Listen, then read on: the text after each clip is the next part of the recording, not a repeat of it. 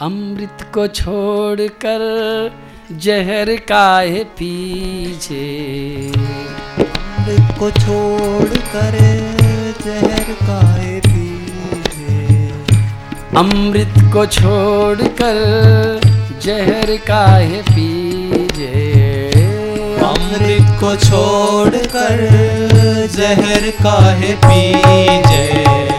कृष्ण नाम लीजे। सदा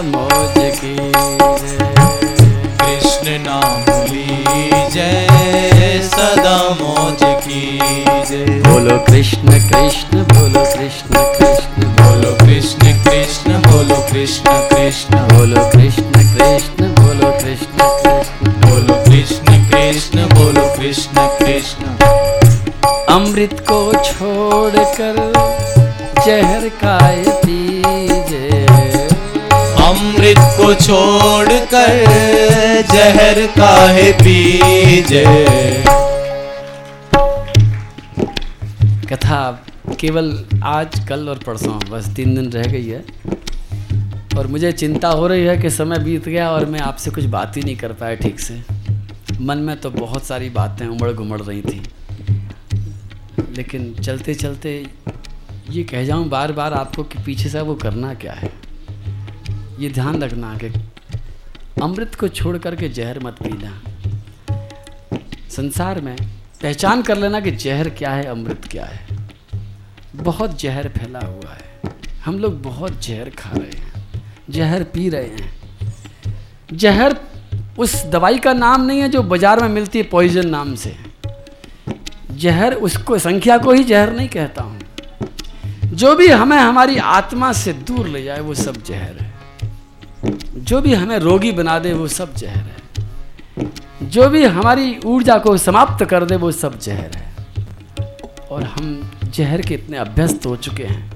आदत पड़ चुकी है, बिना जहर के नहीं रहते हैं। लेकिन इन सात दिनों में अगर भगवान ने आपको थोड़े बहुत सौभाग्य दिया है, कथा सुनने का, और अगर आपको ये, मुझे पूरा विश्वास है कि अब आपको अमृत की भी चाट लग गई होगी थोड़ी थोड़ी और अगर ये अमृत की चाट लग गई है तो यहाँ से जाने के बाद में अब जहर को दोबारा मुँह मत लगाना।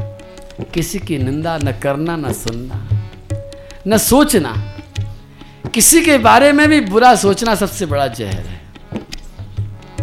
अमृत को छोड़कर जहर काहे पीजे अमृत को छोड़कर जहर काहे पीजे कृष्ण नाम लीजे सदा बोझ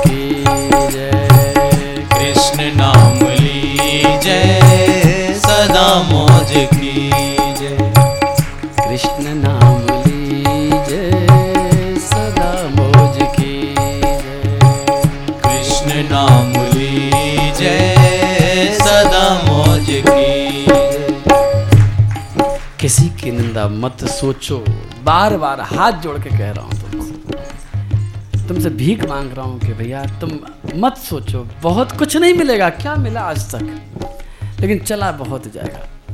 एक पुराणों की कथा याद आती है कि एक बार एक राजा को सपन में एक बहुत बड़ा घोड़े की लीद का ढेर दिखाई पड़ा। लीद समझते हैं ना? घोड़े की, घोड़े का मल। और आवाज़ आ कहीं से आ रही थी कि, राजा, ये सब तुझे खाना पड़ेगा. राजा घबराया।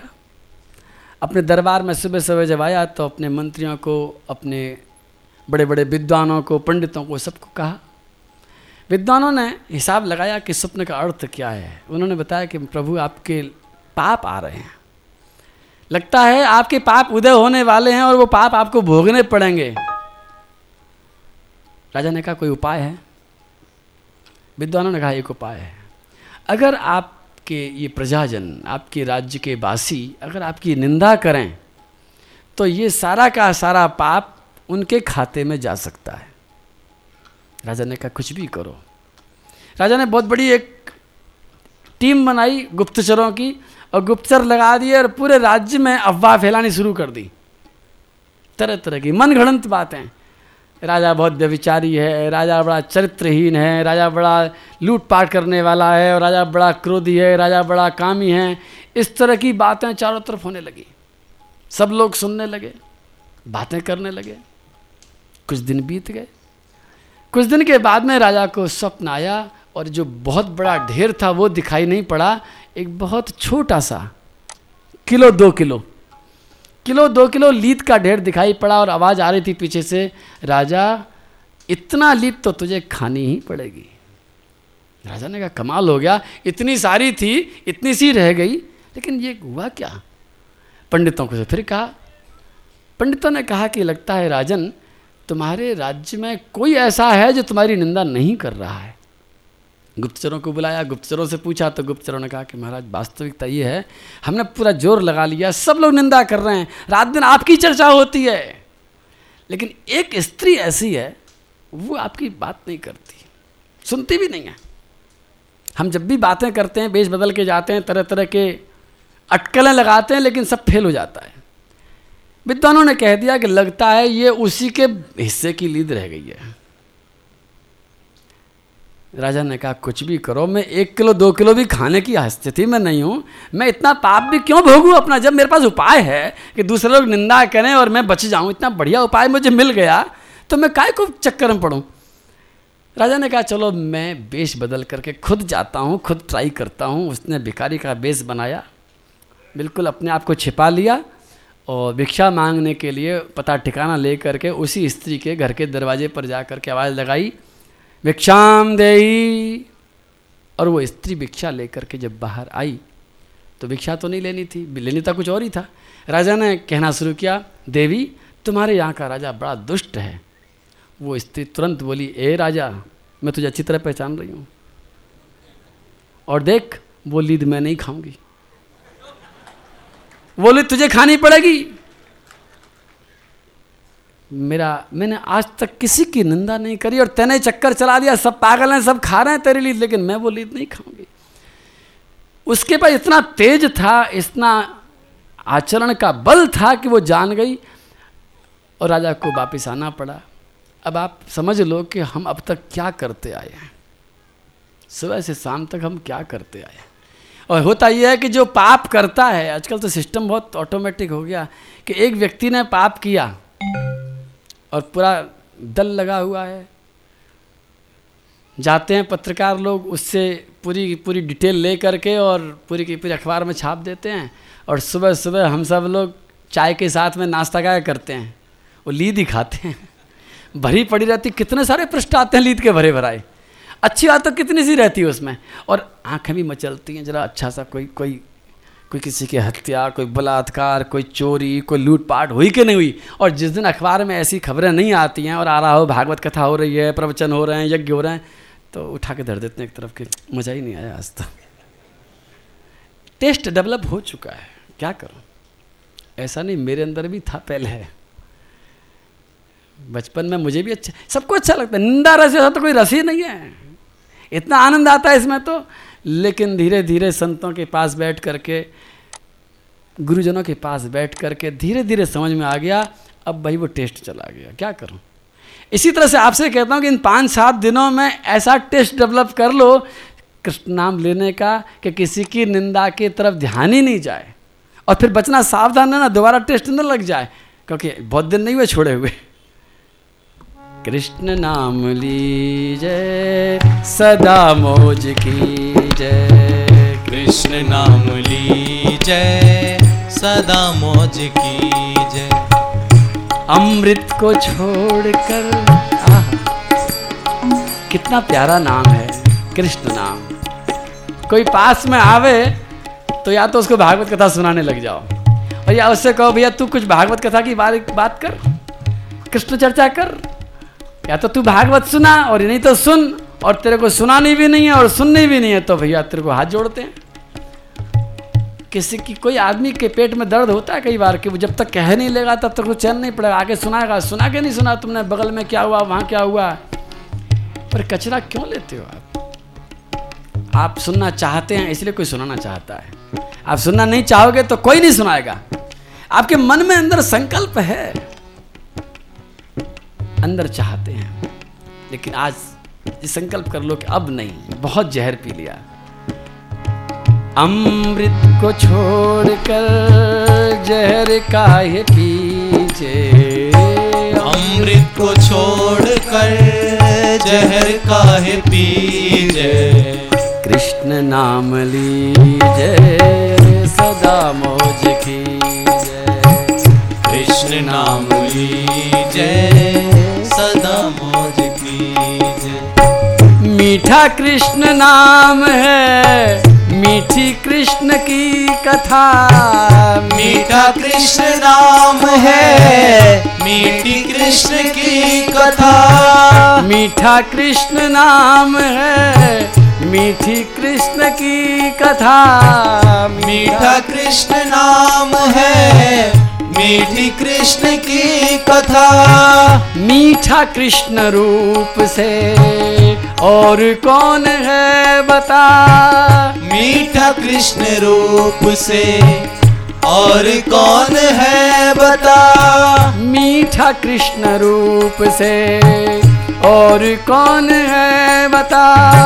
मीठा कृष्ण रूप से और कौन है बता?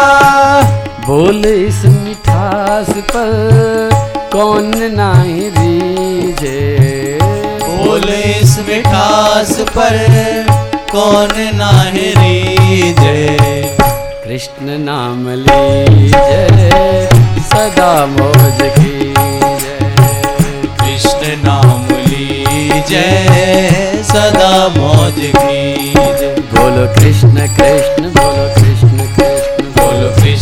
कृष्ण बोलो कृष्ण कृष्ण बोलो कृष्ण कृष्ण बोलो कृष्ण कृष्ण बोलो कृष्ण कृष्ण बोलो कृष्ण कृष्ण बोलो कृष्ण कृष्ण बोलो कृष्ण कृष्ण बोलो कृष्ण कृष्ण बोलो कृष्ण कृष्ण बोलो कृष्ण कृष्ण बोलो कृष्ण कृष्ण बोलो कृष्ण कृष्ण बोलो कृष्ण कृष्ण ये बात सुनी थी प्रहलाद जी महाराज ने गर्भ के अंदर गर्भ के अंदर ही संस्कार पड़ गए थे जब बाहर आए थे तो वो भी कृष्ण नाम में डूबने लग गए थे। हिरण्य कश्यप जब तपस्या पूरी करके अपने राज्य में आए थे तो नारद जी महाराज पहुँचा गए, माँ और बेटे दोनों को। एक दिन हिरण्य कश्यप अपनी सभा में बैठे थे, गोद में प्रहलाद जी को बैठाया, प्रहलाद जी से पूछा, एक दासुराट पुत्र मंक मारुप पांडव, पप्रच्छ कथताम वत्स मन्यते साधु यद भगवान बेटा, मेरे राज्य में सब सुविधाएँ हैं। हिरण्य कश्यप ने इतनी तपस्या करके पूरी प्रकृति को इतना बस में कर लिया था कि बस कुछ वर्णन नहीं कर सके। कितना बस में कर लिया? वो चाहे तो वर्षा हो, वो चाहे तो बादल हो, वो चाहे तो गर्मी हो, वो चाहे तो ठंड हो। यानी हम तो अपने कमरे में एसी लगाते हैं, उसने तो पूरे राज्य में एसी फिट कर दिया। समुद्र स्वयं मूर्तिमंत होकर के मणियों को देने आता।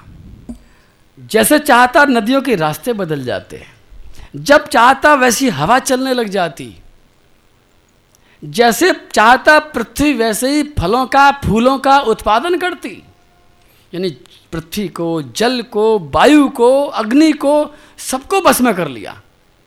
विज्ञान शायद इतना कभी नहीं कर पाएगा जितना हिरण्य कश्यप ने कर लिया था। आकाश को बस में कर लिया। आकाश से काम लेता। रात के समय जब सब लोग अपने अपने घर की छतों में सोते तो हिरण्य कश्यप अपने सारे प्रजाजनों को फ़िल्म दिखाता आकाश में। आकाश में स्क्रीन बनता, लेटे लेटे एक पिक्चर देखते सब लोग। इतना बड़ा चमत्कार कर डाला। इतने के बाद में वो पूछ रहे हैं अपने बेटे से, बेटा, इतने सब चमत्कार में तुझे क्या अच्छा लगता है? तुझे क्या अच्छा लगता है? सिनेमा अच्छा लगता है, एयर कंडीशन अच्छा लगता है। हम भी सही भी पूछते हैं।